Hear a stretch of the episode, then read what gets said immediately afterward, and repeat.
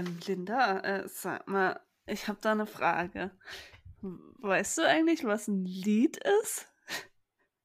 Ich fühle mich gerade so ein bisschen verarscht. Ich weiß auch nicht warum, aber ich glaube, das ist eine höchst philosophische Frage, die du mir gerade gestellt hast. Ja. Na, es gibt, äh, so philosophisch ist es wahrscheinlich. Wahrscheinlich gibt es eine Definition dafür, aber ich habe mich das jetzt in Vorbereitung auf diese Folge gefragt, wo fängt ein Lied an, wo hört es auf? Also jetzt nicht im Sinne von, es fängt bei Minute äh, null an und hört nach ein paar Minuten wieder auf.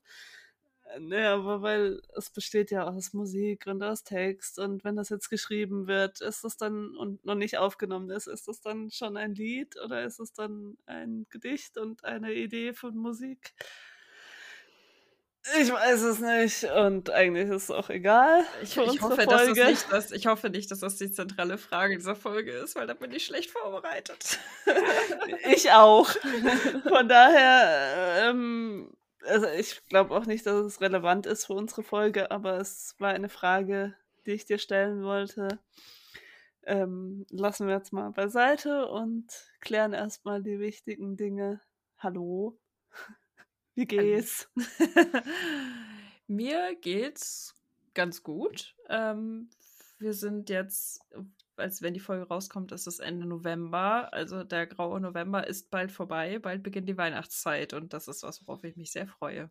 Und ich habe auch schon ein bisschen dekoriert. Und ich habe auch schon Kekse gebacken mit dir, liebe Nora, und noch einer anderen guten Freundin. Ja.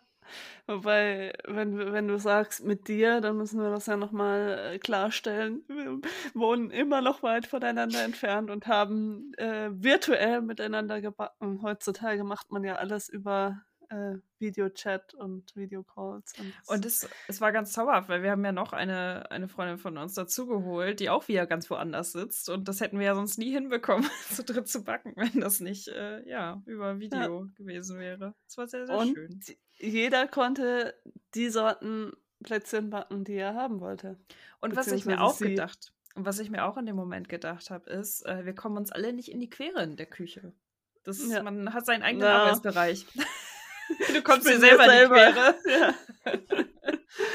also eigentlich dachte ich ja schon, dass meine Küche relativ groß ist im Vergleich zu der alten zumindest, aber wirklich viel Platz habe ich auch nicht. Also viel mehr ist es, es nicht. Es wirkt halt offener, aber es ist nicht es mehr ist halt Arbeitsfläche. ja. ja. Tja. Und da ich keinen Tisch habe zum Ausweichen, ist es ein bisschen schwierig. Aber es hat funktioniert und die Plätzchen schmecken auch alle. Ja. Ja, auf jeden Fall. Jetzt können wir wieder fleißig zunehmen. Ja, ich habe auch schon so ein bisschen das Gefühl, ich nehme schon wieder viel zu viel Zucker zu mir. So aktuell, das beginnt schon. Aber egal, ähm, wie geht's denn dir, liebe Nora? ja, unverändert, würde ich sagen. Also in, äh, äh in Blick, mit Blick auf die Gesamtsituation äh, ist das ja alles äh, gerade nicht so berauschend. Aber ja, müssen wir durch, ne? Müssen wir durch. Haben noch alles irgendwie geschafft, nicht wahr? Um so ein paar ja. Phrasen rauszuhauen. Aber echt, wenn man mal bedenkt, wann wir unsere Kulturbeutelverlustfolge aufgenommen haben, wie lange das schon her ist und jetzt hängen wir immer noch in der gleichen äh, ja. Situation. Es gab ja ein Auf und Ab, ne? Man muss ja auch sagen, wir waren ja nicht, es war nicht immer dunkler Winter und wir haben nicht immer in der Bude gehockt, das muss man ja auch sagen, aber. Aber es fühlt sich schon so an. Es fühlt also, sich, äh, es ist ein echtes Déjà-vu diesen Winter, würde ich jetzt mal sagen.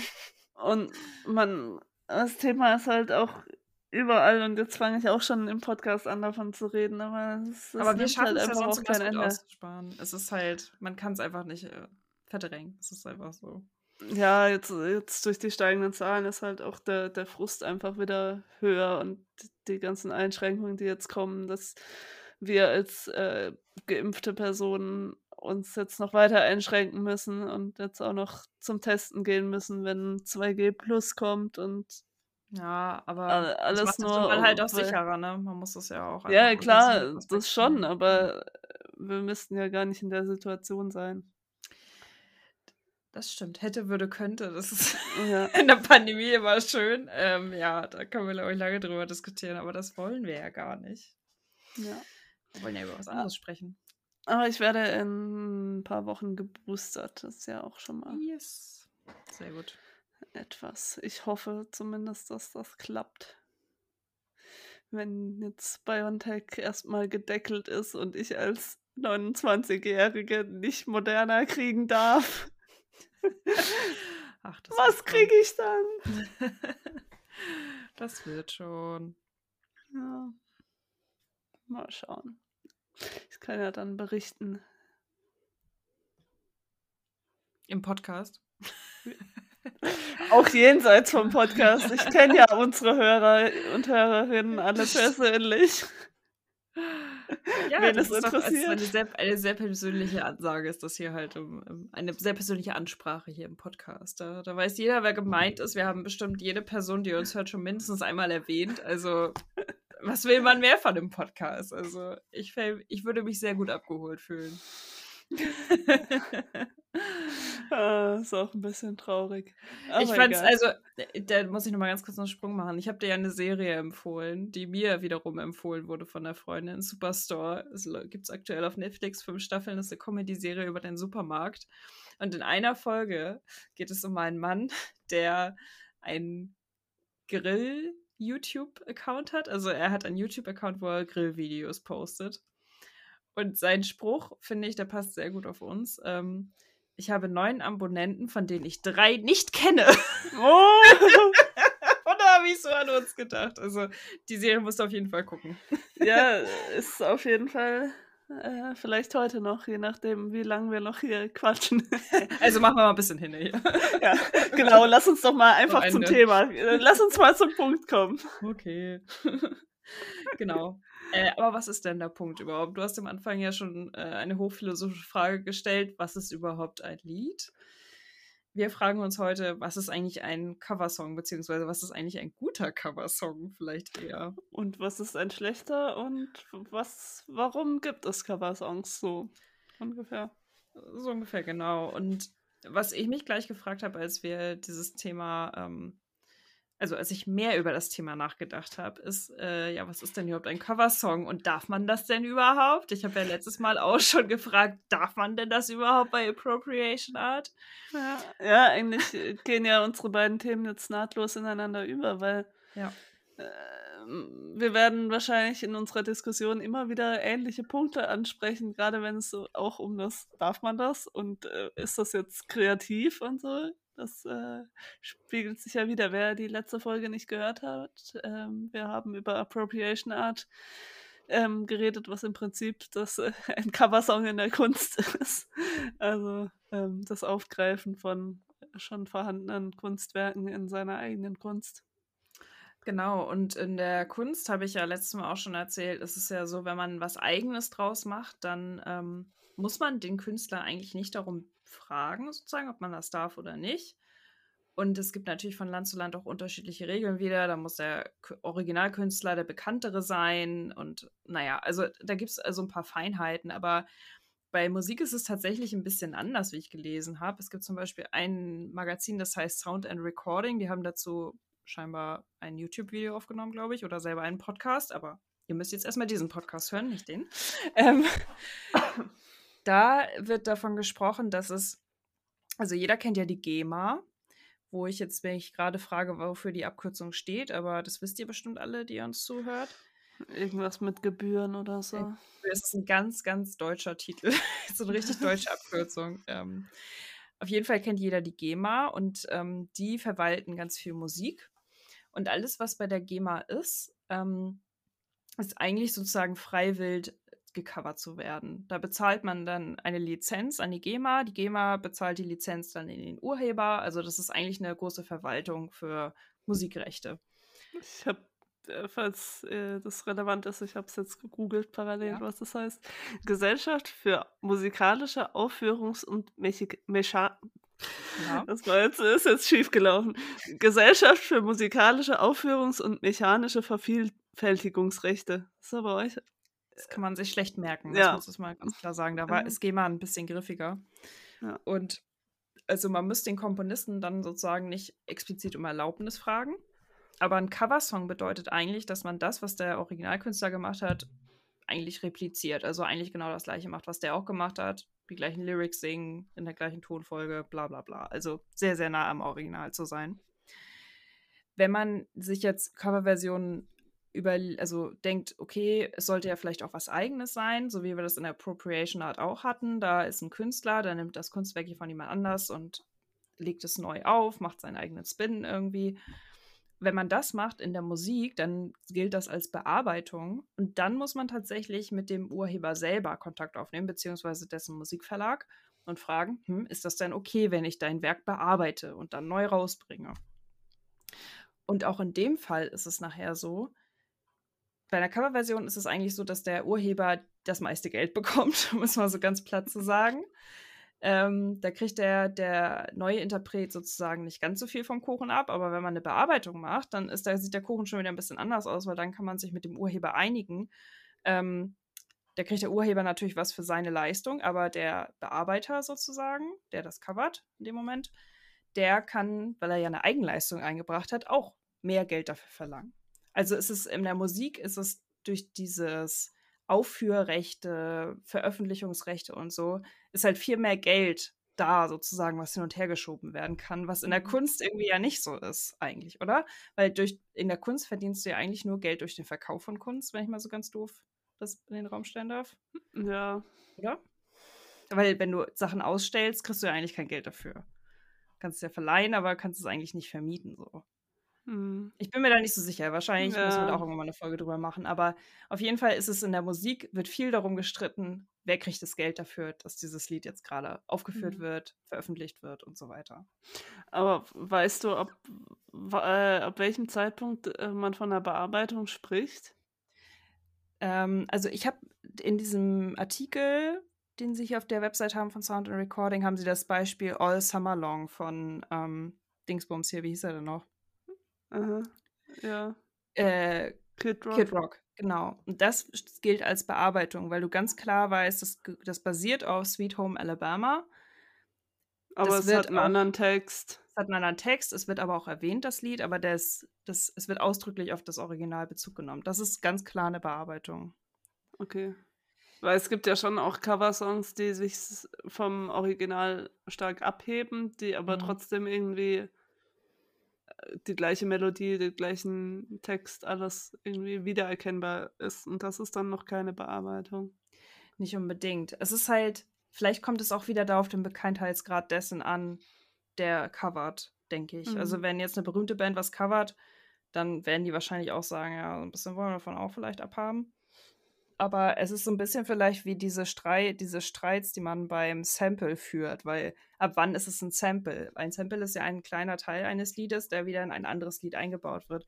Und da gibt es ja auch jahrelange Rechtsstreite, ist das jetzt ein Sample Mhm. oder nicht? Und die Diskussion ist in den letzten Jahren, glaube ich, immer mehr geworden. Deswegen, ich glaube, es ist schwierig, da eine, eine Grenze zu ziehen, tatsächlich. Mhm. Aber ja. Ja, es ist, ich würde mich das, glaube ich, jetzt nicht trauen, wenn ich bekannte Musikerin werde, wäre. Einfach mal. Das ist, das ist ja echt mit so viel, viel Bürokratie dann auch verbunden. Das macht doch dann gar immer- keinen Spaß mehr. Man muss vorher es immer abklären. Ja. Ich weiß halt nicht. Ich denke, in den USA ist es vielleicht ein bisschen weiter gefasst, also ein bisschen freier vielleicht, aber weil wir wissen ja, dass das EU-Recht scheinbar sehr starken Urheberrechtsschutz hat eigentlich. Aber ich denke, es ist immer damit verbunden, dass man Absprachen trifft. Und ich glaube, dass ja auch die Originalkünstler ein Interesse daran haben, dass ihr Song gecovert wird, weil dadurch kriegen sie noch mal mehr Geld. Ne? Und dann Ja. auch wieder, wenn es wieder aufgeführt Und wird, kriegen sie auch Bekanntheit natürlich auch. Genau, das Lied wird auch immer bekannter. Und, ähm, und wenn Leute deine Songs aufführen, verdienst du halt auch noch mal dran, musst selber nicht auftreten. Also Mhm. ich glaube, es ist immer so eine, es ist halt eine Verhandlungssache, denke ich, ob die, ob die Originalkünstler das auch wollen, dass es dann so verarbeitet wird. Ja, aber ich frage mich jetzt auch, wie das ist in so Shows wie The Voice, wenn da äh, Amateurkünstler, Künstlerinnen auf die Bühne gehen und äh, irgendein Lied trällern. Das wird der Show jetzt nicht ganz gerecht, aber Ich denke, das da, muss ja vorher wahrscheinlich auch alles abgeklärt werden, ob die das dürfen oder Also, Oder die Sendung muss selber GEMA-Gebühren zahlen und keine ich Ahnung. Ich denke, die Sendung was. halt selber die GEMA-Gebühren, weil das ist ja deren Konzept, dass sie, dass Sachen dort gecovert werden und sie verdienen ja Geld dadurch, dass Werbung geschaltet wird und mhm. dass Leute das dann anschauen und die Werbung auch anschauen. Und ich denke, dann ist es einfach, die zahlen einfach wahrscheinlich, wahrscheinlich zahlen Fernsehsender sowieso so einen Festbetrag an die GEMA kann ich mir gut vorstellen, weil sie ja, ja. wahrscheinlich in Shows und sowieso Lieder verwenden und dann kann man auch gleich sagen, okay, hier kriegst du einen Dauerauftrag. Ja. Ja, äh, irgendwann müssen wir uns mal ein bisschen juristisch noch weiterbilden. Ja, das, ich merke schon, wir, wir rutschen immer weiter in die Ecke ab. Ist, ja, wir machen ja auch irgendwann unseren True Crime Podcast. Ich meine, es kann uns nicht schaden, uns dort weiterzubilden. Genau, unser True Crime Podcast wird dann die ganze Zeit sich mit äh, Urheberrechtsverletzungen auseinandersetzen. Yay! das klingt richtig spannend. Ja, nicht. Das ist nah am Leben. Ja, aber es ist ja auch vielleicht für uns beruflich relevant. Äh, aber das nur also ich finde, es ist halt, es ist immer gut zu wissen, dass irgendwer das Urheberrecht dran hat und dass man es besser nicht verletzen sollte, weil das kann, glaube ich, richtig ja, teuer werden. Aber es ist halt echt, manchmal habe ich das Gefühl, es ist so schwierig. Also auch in wissenschaftlichen Arbeiten oder so, wenn man da irgendwas falsch zitiert, dann äh, ist zwar nicht das Urheberrecht verletzt, aber es ist trotzdem falsch und man macht irgendwie einen Fehler damit und dann gibt es Plagiatsvorwürfe und dann ist wieder alles schlecht. Also was ich immer, was ich immer im Studium gelernt habe, ist, man muss das halt einfach immer wieder nachweisen. Also man muss immer wieder sagen, das hat nicht ich gesagt, das hat jemand anders gesagt. Ja. Dann ist es okay. Klar muss ich irgendwie noch eine Eigenleistung bringen, aber ich kann das natürlich auf Basis eines anderen machen und mich mit dem auseinandersetzen. Ne? Aber das ist ja zum Beispiel dann bei Coversongs nicht mehr so. Bei Appropriation Art hatten wir es ja teilweise so, dass im Titel angegeben wird, das ist jetzt nach mhm. und bei Coversongs wird dann, wenn man Radio hört, sagt, hier kommt jetzt das und das Lied von dem und dem Künstler. Und dann wird aber nicht gesagt, das Lied ist aber im Original eigentlich von jemand ganz anderem. Genau, das ist, ähm, da, da, da geht die Spur natürlich dann schnell verloren, ne? Also da hat man schnell mal den Fall, dass man denkt, ach ja, das Lied, stimmt, ja, das, äh, das finde ich gut. Und dann kommt irgendwer um die Ecke und sagt, aber das ist doch im Original von XYZ, so, ne? Das ist ja so diese klassische Haltung wahrscheinlich zwischen Kindern und ihren Eltern wo die Kinder dann sagen, hey, ich habe was Neues gefunden und die Eltern so, das gab es schon vor 30 mm. Jahren. ja, aber es ja, geht mir auch so, dass ich immer wieder noch entdecke, ach, das ist ein Cover. Ja, das wusste ich ja vorher noch gar nicht. Oder dass man es dann wieder vergessen hat, dass es davon auch andere Versionen gab. Was ich auch noch interessant finde, ist, wenn jetzt zwei Künstler, Künstlerinnen zur gleichen Zeit oder zu ähnlicher Zeit ein Lied aufnehmen, das gleiche Lied, dann ist ja das Lied, das zuerst aufgenommen wird, ist die Originalversion. Aber es muss nicht unbedingt das sein, was zuerst veröffentlicht wird. Ja, das so ist spannend. Das, verstanden, ja. das ist spannend, aber ich, ich da musste gerade an ein ganz bestimmtes Lied denken, wo ich lange Zeit nicht wusste, von wem wer das Original gemacht hat. Das kennst du bestimmt auch, das ist so ein Sommerhit gewesen. Dragostea Dintei von Ozone. Und es gibt oh. eine. Frau, eine Künstlerin, die das Lied auch aufgenommen hat. Und das war ganz, ganz nah dran an der Zeit. Hm. Das ist ganz, ganz komisch irgendwie. Das ähm, Haiduchi hieß die Frau, glaube ich. Das ist mhm. halt so lustig, weil ich wirklich lange Zeit nicht wusste, aber das, wer, wer das, ähm, wer das Original rausgebracht, ich glaube aber, dass es Ozone waren. Und das, da, das ist, glaube ich, so ein klassischer Fall von, okay, da, da merken wir, das hat Hitpotenzial, gut, dann äh, nehmen wir das auch nochmal auf und dann gucken wir, was die Leute besser finden. So. Aber es ist ja, es gibt ja ganz viele Beispiele von Hits, auch in den letzten Jahren, Jahrzehnten. Mir fällt jetzt vor allem Rihanna ein mit Umbrella, was dann innerhalb von kürzester Zeit irgendwie von anderen Künstler, Künstlerinnen gecovert wurde. Obwohl das Lied so schlecht ist, nicht wahr? Ja, und es wird leider auch nicht dadurch besser, auch wenn es eine Rockversion oder so gibt, aber der Text ist halt einfach das Problem. Ja, aber ich glaube, wir sollten vielleicht äh, beim Positiven anfangen, damit wir, äh, ja, weiß ich auch nicht, damit es die Laune hebt. Aber äh, was macht dann für uns einen guten Coversong aus? Ja, also für mich macht das, was wir jetzt schon gesagt haben, das ist nochmal was Kreatives hinzufügen finde ich, macht das aus, dass man eben das Gefühl hat, dass das wirklich das eigene Lied ist von den äh, co covernden Künstlern, mhm. Künstlerinnen. Ähm, aber so richtig kann ich das gar nicht äh, sagen, was jetzt gut und was schlecht ist, weil du weißt, ja wie, du weißt, wenn du es hörst. Ja, es ist ja wie mit der gesamten Musik. Also es ist natürlich auch immer so eine Sache, ob man das Original kennt oder nicht. Das spielt mhm. ja eine totale Rolle. Wenn du das Original so im Kopf hast, so im Ohr, dann ist es manchmal total schwierig, davon wegzukommen und dann irgendeine Coverversion zu hören. Das stimmt, weil man sich, also ich habe das häufig, dass den Lieder dann einen bestimmten Rhythmus haben. Und wenn dann eine Zeile anders gesungen wird, dann denkt man schon so, ach, da, da, da hakt es irgendwie so. Ja, oder es ist ja auch auf die Stimme dann vom, ja. vom Sänger, von der Sängerin. Ähm, oder so. Äh, aber andersrum ist es ja genauso. Also wenn man jetzt eine Coverversion besonders gut findet und die im Kopf hat, dann finde ich es teilweise ganz furchtbar, das Original zu hören. Jetzt nehmen wir das Beispiel von Mad World. Mhm. Das ja in der Coverversion, diese ganz ruhige, ich weiß leider die Künstler nicht. Michael Andrews und Gary Jules heißen die. Genau. Ähm, das ist ja na, ich würde nicht sagen bekannter als das Original, aber es ist auf jeden Fall ähnlich bekannt geworden.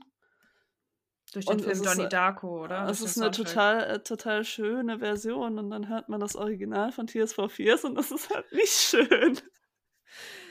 Aber es ist halt halt ein gutes Grundgerüst, ne? Das ist so, der Text ist gut, ähm, also ist irgendwie, bleibt hängen und die Melodie ist auch relativ eingängig, aber mhm. dadurch macht es das natürlich spannend, weil die Version von Tears for Fears ist, glaube ich, relativ schnell, oder?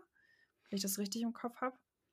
Es fühlt sich relativ. auf jeden Fall schneller an. Genau, und es ist eher so upbeat, würde ich sagen. Ja. Also so ein bisschen dip, dip, dip, dip, dip, dip. Und ja, dann hört halt so man ein bisschen halt Sinti und so. Genau, so ein bisschen 80er, ne? Und dann kommen halt Michael Andrews und Gary Jules und das ist halt langsamer, viel, viel langsamer. Und plötzlich hört man viel mehr auf den Text, finde ich auch. Dadurch. Ja, und ich finde, da wird der Text viel eher transportiert. Also das ja. fühlt man viel mehr als dieses 80er Jahre Gedöns. Und bei dem Lied finde ich es auch total lustig. Ähm, also Spotify weiß schon, dass ich gerne Coversongs höre, deswegen kriege ich in meiner Empfehlungsplaylist immer ganz viele Coversongs. Und ein, eins war tatsächlich Mad World in der Version von Ed Nash und Liz Lawrence. Und das haben wir uns eben gerade nochmal zusammen angehört. Das ist auch wieder relativ schnell. Also, das ist so ein Zwischending zwischen beiden irgendwie. Und es hat aber, es macht so an den richtigen Stellen so einen Punkt, dass man denkt, so, ach, da wird nochmal unterstrichen, worum es ja eigentlich geht. So. Das ist, finde ich, ist ein richtig gutes Beispiel dafür, also für einen gutes, guten Coversong. Coversong vom mhm. Coversong vom Coversong vom Coversong. ja, irgendwann verliert man auch den Überblick. Äh, ja. ja. Was, was ist dann für dich bei einem Coversong wichtig, wenn du sagst, du hörst relativ viele?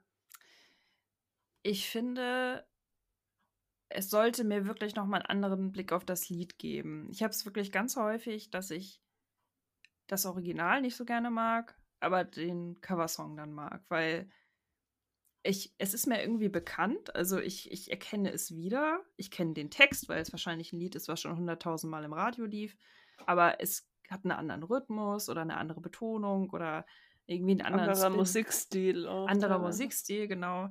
Da ist Jamie Cullum halt ein sehr gutes Beispiel, der halt ganz viele Lieder gecovert hat. Also ganz das bekannteste Beispiel ist, glaube ich, uh, Don't Stop the Music von Rihanna. Aha.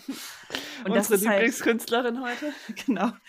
Und die Version ist total toll und das ist eins von meinen Lieblingsliedern von ihm. Und das, das bringt nochmal einen ganz anderen Drive da irgendwie rein. Das, das huscht halt nicht so über die Lyrics rüber, sondern es gibt mehr Zeit zu verstehen, wo, worum es eigentlich geht. Und es fühlt sich gefühlvoller an für mich.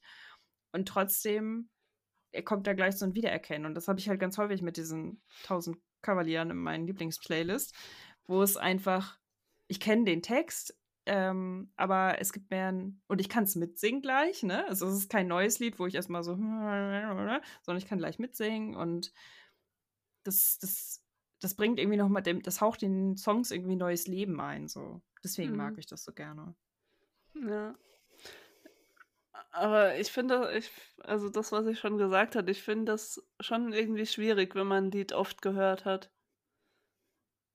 Aber weil es noch so jetzt, ist sozusagen. Wenn man jetzt das Beispiel Jamie Cullum nimmt, das Lied finde ich natürlich auch in seiner Version viel besser als Rihanna, weil ich Rihanna aber nicht mag weil ich dann auch das Original nicht mag. Und das bringt ja dann auch dem Lied mehr wert, wenn es plötzlich von einem Künstler ist, der was Besseres draus macht. Aber das finde ich auch das Spannende, irgendwie, wenn man es in eine andere Musikrichtung ähm, versetzt, aber es dann trotzdem irgendwie noch so erkennbar ist.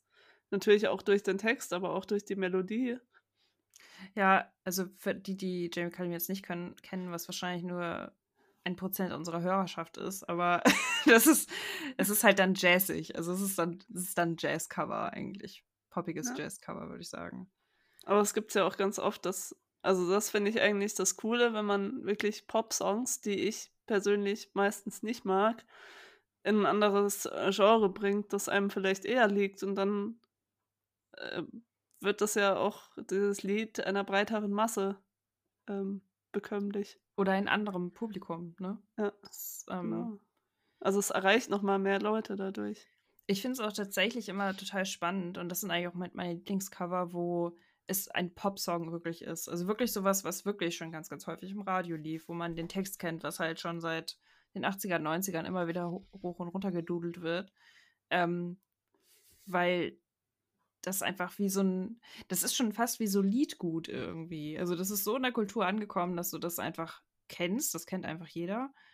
Und dann hörst du es auf eine neue Art und Weise und dann kriegst du halt diese neue Interpretation, dieses neue Gefühl da irgendwie mhm. rein. Und dann finde ich das auch nicht schlimm, wenn Sachen immer wieder aufgelegt werden, so wie Mad World, weil es einfach auch ein guter Song ist. Nur halt, er braucht halt ein bisschen mehr, er braucht halt ein bisschen was anderes, um halt noch zu zünden, so. Da kann ich jetzt auch nochmal zurückkommen auf The Voice zum Beispiel, wo die Coaches immer wieder betonen, ihr müsst da eure eigene Note reinbringen. Aber für mich als Zuschauerin wirkt es dann schon oft so nachgesungen und so, gerade bei irgendwelchen noch nicht professionellen Sängern, Sängerinnen. Und das finde ich, ist, glaube ich, das macht ein gutes äh, Cover aus. Das ist einfach eine eigene Note, dass man den Künstler erkennt, die Künstlerin erkennt dass es nicht, ja, das habe ich glaube ich auch schon gesagt, dass, dass es eben aber, äh, was Neues ist, ein bisschen. Aber das bringt uns vielleicht auch zu, so, zu einem anderen Aspekt noch. Ähm, warum wird denn immer weiter gecovert? Das ist ja auch eigentlich für den Künstler, der, der Künstler, für den Künstler, die Künstlerin, der oder die covert, ist es ja eigentlich auch etwas, um selber seinen Stil auch zu festzulegen oder nochmal aufzuzeigen. So, dieses Lied hier nehme ich jetzt und dann mache ich so, wie ich bin, also wie meine Musik ist. Und dadurch, also ich höre ja ganz klar bei Jamie Cullum raus, das ist Jamie Cullum. Klar, auch durch seine mhm. Stimme und so, aber ich höre durch seinen Musikstil, das ist er, das erkenne ich. Und wenn jetzt eine andere Band andere Lieder covert, dann bringt, macht sie das ja mit ihren eigenen Stil. Und das ist ja auch so ein bisschen so, okay, wir sind so gefestigt in unserem Stil, wir spielen nicht irgendwas nach, sondern wir bringen das jetzt zu uns sozusagen. War da jetzt eine Frage dabei? Weil ich habe da so ein bisschen drauf angespielt, was du mir erzählt hast, dass Toto ein komplettes Coveralbum rausgebracht hat. Aber irgendwie hat die Überleitung nicht so gut funktioniert. Nee. Entschuldigung. Äh, ja, aber ähm, danke für den Hinweis. Ähm, ja, Toto haben ein komplettes ähm, äh, Coveralbum rausgebracht.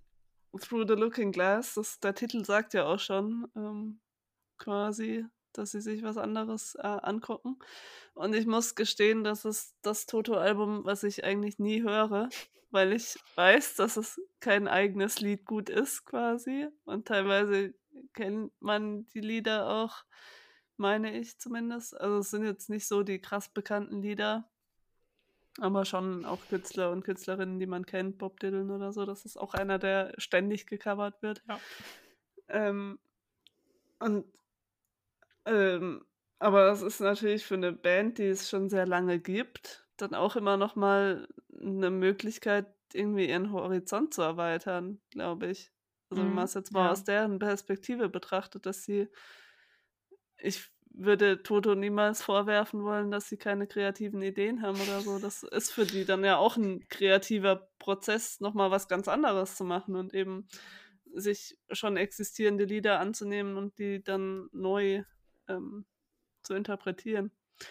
Andere Band, auch eine alte Band, ähm, die Purple, die bringen jetzt dieses Jahr ähm, ein Coveralbum raus. äh, Corona-bedingt, soweit ich das weiß. Wollten eigentlich auf Tour gehen, aber ist ja gerade nicht so. Deswegen haben sie halt einfach ein Coveralbum aufgenommen. Jetzt auch nicht so mit bekannten äh, Liedern. Und äh, der Titel ist auch wieder ein, ein, Hinweis auf das mit dem Urheberrecht. Das heißt nämlich Turning to Crime. äh, da haben sie sich bestimmt aufs Urheberrecht bezogen, ich bin ganz sicher. ja.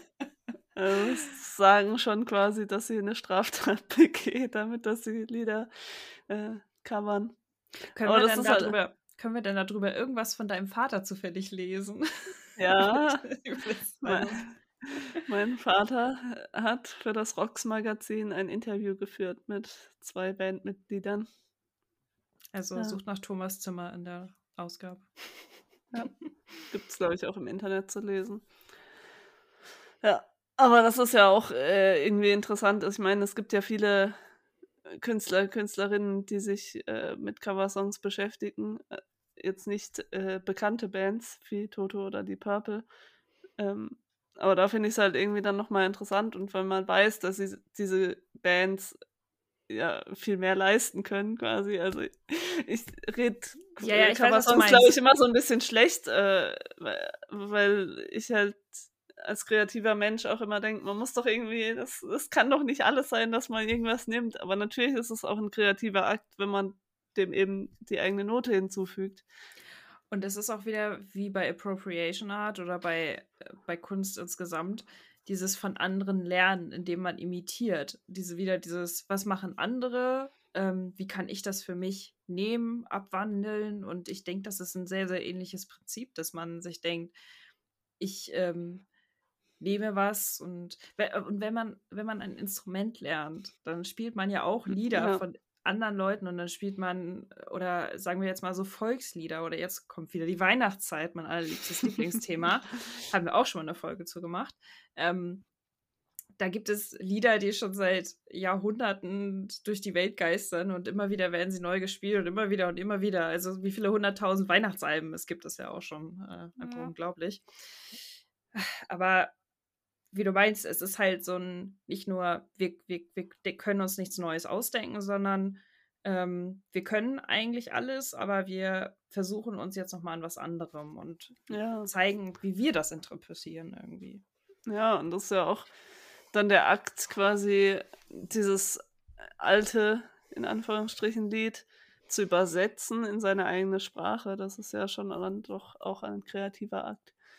Aber ich glaube, ich verbinde halt mit Coversongs auch ganz oft diese Covers, die einfach wirklich nur neu interpretiert sind, die quasi man nimmt Musik, Text, so wie es da ist, wie es auf dem Blatt steht und singt es einfach nach oder spielt es einfach nach und das finde ich blöd. Da fragt man sich ja, halt, also da kann man sich ja die Frage stellen, warum macht man das? Ähm, wieso, wieso sollte man das tun? Also haben wir da eine Antwort drauf? wir, wir machen es ja beide selber nicht. also ich würde mir, würd mir denken, dass es ein einfacher Weg ist, ähm, sein Publikum irgendwie zufriedenzustellen, weil du natürlich was von jemand anders nimmst, das schon erprobt ist sozusagen und dann kannst du es, singst du es vielleicht ähnlich und dann denken die Leute, klasse, da kriege ich genau das, was ich will, das kenne ich schon, das freut mich sozusagen. Das ist ja jetzt zum Beispiel, wenn du auf eine Hochzeit ge gehst, wo eine Band spielt, die muss Coversongs spielen, weil wenn die ihre eigenen Sachen spielt, das, das hört sich keiner an. Die Leute genau. wollen feiern, die wollen die Lieder am besten ein, exakt so hören, wie sie genau. äh, im Original sind. Und das ist, das ist natürlich nochmal eine ganz eigene Kunst, irgendwie so Coverbands, die wirklich immer nur das, das spielen, was die Leute hören wollen, so ungefähr.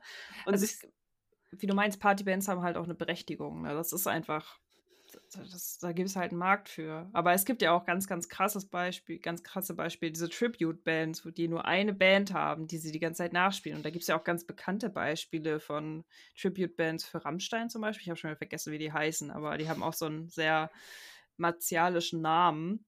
Ähm, aber da gehen die Leute halt auch hin.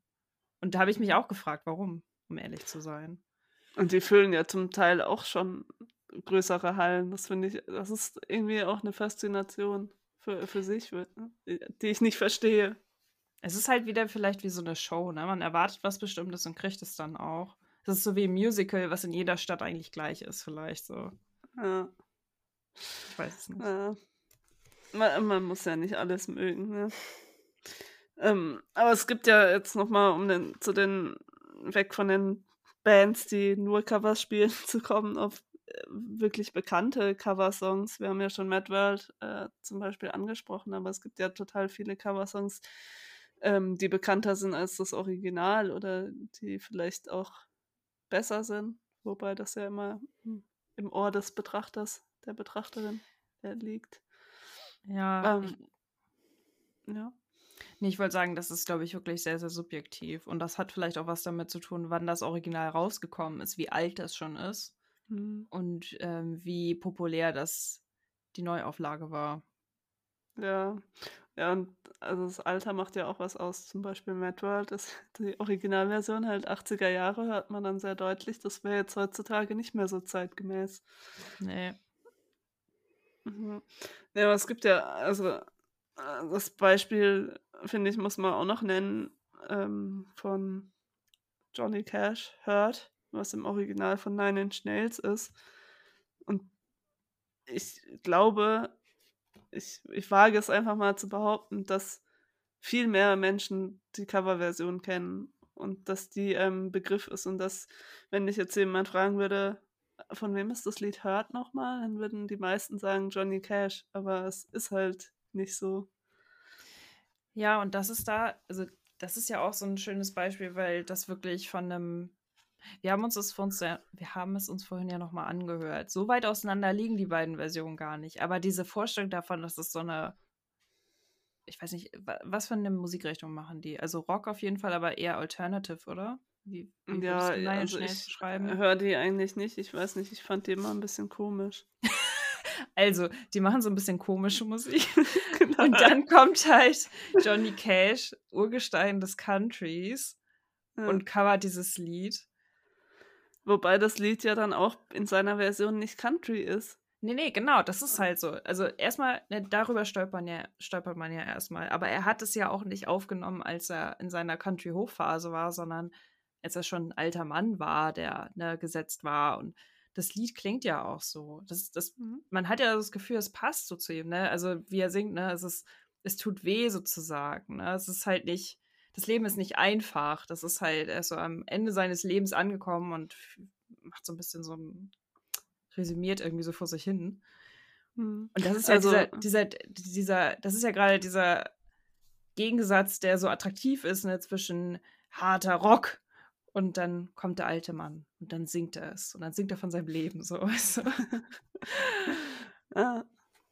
Ja, das ist, ja gut, ich kenne halt auch da tatsächlich das Original einfach nicht so, um da einen Vergleich zu ziehen, weil das ja dann auch wieder ähm, mit Radio und so, das ist natürlich immer ein Medium, durch das Musik verbreitet wird und ich glaube nicht, dass Nine Inch Nails jemals in einem Radio gespielt wird, aber Johnny Cash halt schon. Und das Lied ist halt auch, was wie seine Version ist sehr, sehr eingängig, ne? Sehr ruhig, das kann man sich gut anhören, das geht gut ins Ohr. Es ist ein bisschen verträglicher irgendwie als, die, als das Original. Auch wenn es wirklich nicht so weit auseinander ist, würde ich jetzt mal behaupten. Kann man schon Ja. wirklich als Cover bezeichnen, nicht unbedingt als Bearbeitung, glaube ich. Ähm, dann war ich jetzt noch überrascht über ein Lied. Ich, ich, wahrscheinlich wusste ich es schon mal und habe es dann wieder vergessen und jetzt habe ich es in der Vorbereitung wieder neu dazugelernt, dass äh, Nothing Compares to You von Sinead O'Connor im Original von Prince, Prince, von Pr- Prince ist, wo Prince ja eigentlich der viel bekanntere, bedeutender Künstler ist. Aber er hat das nie als Single rausgebracht. Ah, dadurch okay. äh, ist es ähm, Das ist natürlich Also- auch ein Trick, ne? dass man dann sich die nicht so ganz so bekannten Lieder rauspickt Ja. und dann sie nochmal auf die große Bühne rausbringt. Äh, aber es ist doch auch bezeichnend, dass eine Künstlerin wie Sinead O'Connor, die kennt man ja nur durch dieses Lied. Und das Ja. ist gar nicht von ihr. Das ist wirklich was, das, hab, ich- äh, das hat mich auch gewundert, als ich das erfahren habe. Das war. Aber kannst du was sagen zu der Prince-Version? Ist die sehr viel anders als die ähm, Ich habe sie noch nie gehört, aber ich Okay. nehme an, dass sie anders ist. Ja. Kann es mir irgendwie nicht vorstellen. Und das ist halt so, also ich meine, man kennt ja auch das Video irgendwie, wie dann diese eine Mhm. Träne, also es ist schon irgendwie sehr kraftvoll und äh, emotional. Ja. Und ich weiß jetzt nicht, ob das Begriffe sind, mit denen ich Prince beschreiben würde. Aber ich Es kenne ist nicht, es ist sehr ruhig, es ist sehr betont so und ja. Also sie macht das schon, ohne das Original zu kennen. Sie macht das zu ihrem eigenen. Also man Mhm. kauft ihr es sofort ab. Dass es ihres ist irgendwie. Ja. Ja. Ja, also äh, f- ja, Mhm. fallen dir noch mehr Cover-Songs ein, die gut oder bekannt sind oder schlecht und bekannt? das Doofe ist ja, dass einem immer die Schlechten einfallen. Ne? Also, dass man wirklich so denkt, ah, das ist auch so schlecht. Also, es gibt halt welche, die nicht so bekannt sind. Wie gesagt, das sind die, die mir so auf Spotify vorgeschlagen werden. Dann höre ich die und denke so, yay, das ist, ne, das ist einfach gut. Ähm, das schenkt mir Freude. Aber es ist, wir hatten ein Beispiel noch in der Vorsprechung genannt, und zwar ähm, Knocking on Heaven's Door. weil das ja auch wieder so, äh, so bezeichnend ist, weil das ist im Original von Bob Dylan. Aber das, ich glaube, die Version von Guns N' Roses ist tatsächlich bekannter. Die ist im, also im Radio läuft die auf jeden Fall. Und wenn man die Mhm. Version von Bob Dylan hört, die ist halt alt, ne? Die klingt auch alt. Und das ist einfach so eine ganz, ganz andere Stimmung. Aber wenn ich jetzt ein, weiß ich auch nicht, in der Schulklasse im Musikunterricht fragen würde, von wem ist Knockin' on Heaven's Door, dann würden wir, glaube ich, Dann wüsste Guns das eh keiner mehr in der Schulklasse. Ich glaube, das ist. Meinst du nicht, dass Knockin' on Heaven's Door noch bekannt ist? Ich glaube, mittlerweile ist auch die Version von Guns N' Roses zu alt. Ja, gut, okay. Naja, Muss mal aber, wieder neu gecovert werden. aber das ist halt so ein Beispiel dafür, dass ähm, Bob Dylan so viele Lieder geschrieben hat, die halt gecovert wurden. Und Es gibt ja auch ganze Alben mit äh, Coversongs nur von Bob Dylan. Also, also Ja, nicht von ihm, man sondern halt- von anderen Bands. Und da merkt man halt, das ist halt einer der großen amerikanischen Songwriter. Der hat halt so gutes Material gemacht, dass du es halt nehmen kannst und du kannst es immer wieder verwenden und immer weitermachen. Und ich will auch gar nicht sagen, dass die Version von Guns N' Roses, dass die total scheiße ist. Aber die haben halt, die haben halt ihr eigenes Ding daraus gemacht. Ich nicht, dass ich es gut finden würde, aber ich, ich, also man könnte halt auch sagen, ja, das ist von denen, weil es sich halt schon so anfühlt, so. Und dann Ja. klingt halt die Version von Bob Dylan auch schon es so ein gibt bisschen, ja noch ein gesagt, Beispiel. alt und holprig. Oh, Ja, bitte? irgendwie hängst du gerade. So, jetzt sind wir wieder da. Ich habe jetzt leider nicht gehört, was du gesagt hast, weil du hingst. Ich habe hab gesagt, dass die Version von Bob Dylan natürlich im Vergleich ein bisschen alt und holprig klingt. Auch wenn er es geschrieben hat und es seine Das- Worte sind.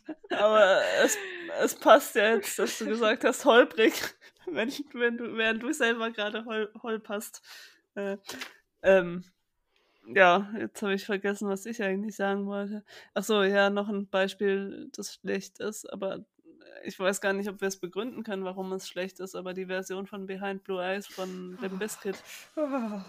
Ich glaube, ich weiß, warum es so schlecht ist. Weil die Originalversion ist ja von The Who. Und ich habe auch ganz lange Zeit immer nur die neue Version von Limp Bizkit gekannt und dann erst die von The Who.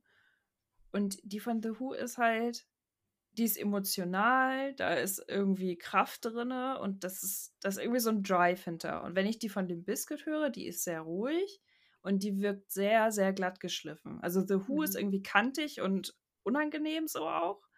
Und nicht so ganz so, also es geht nicht so ganz so gut ins Ohr vielleicht, aber die von dem Biscuit ist halt so, ist wie so eine Welle, die so über einen rüberschwappt die ganze Zeit. Und da ist ganz viel Autotune drin. Und das ist halt das, was das Lied irgendwie so ein bisschen kaputt macht, weil es halt so rau und Mhm. kantig war vorher und dann wird so übergewischt.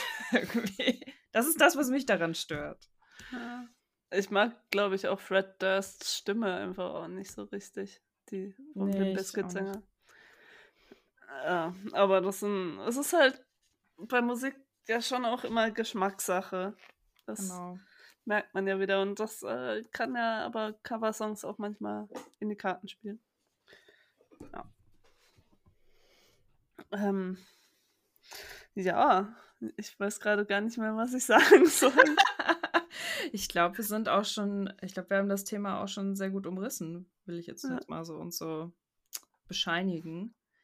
Genau. Gibt es dann ein Lied, das du, wenn du jetzt plötzlich eine Musikerinnenkarriere startest, dass du äh, jetzt auf jeden Fall äh, spielen möchtest? Oder äh, hast du in deiner Karriere als äh, Profi-Schlagzeugerin Oh irgendwelche bestimmten Lieder schon gecovert, in Anführungsstrichen?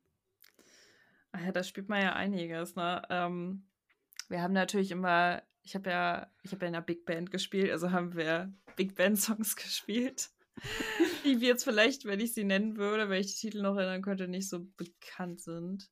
Was mir noch sehr gut in Erinnerung geblieben ist, ist, wir haben den Titelsong von den Muppets gespielt, von der Muppet Show. Das ist sehr, das ist auch ein schönes Schlagzeuglied. Ähm, das kann man auch schön auf dem Schlagzeug spielen. Wenn ich jetzt was covern müsste, Müsstest. müsste, wenn ich dazu gezwungen würde, unter Vorhalt, Vorhalten einer Waffe. Dann würde ich was sehr Einfaches nehmen. Ah, es- Ja, ich glaube,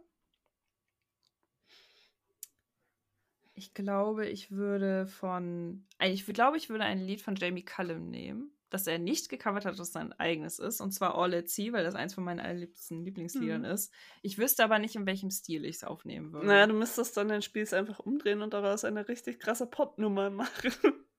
Ja, oder was richtig Schnelles, weil das Lied ist ja ganz langsam. Also irgendwas ganz Rockiges, Schnelles wäre eigentlich der, wäre eigentlich der Weg, der für dieses Lied dann gesagt wäre.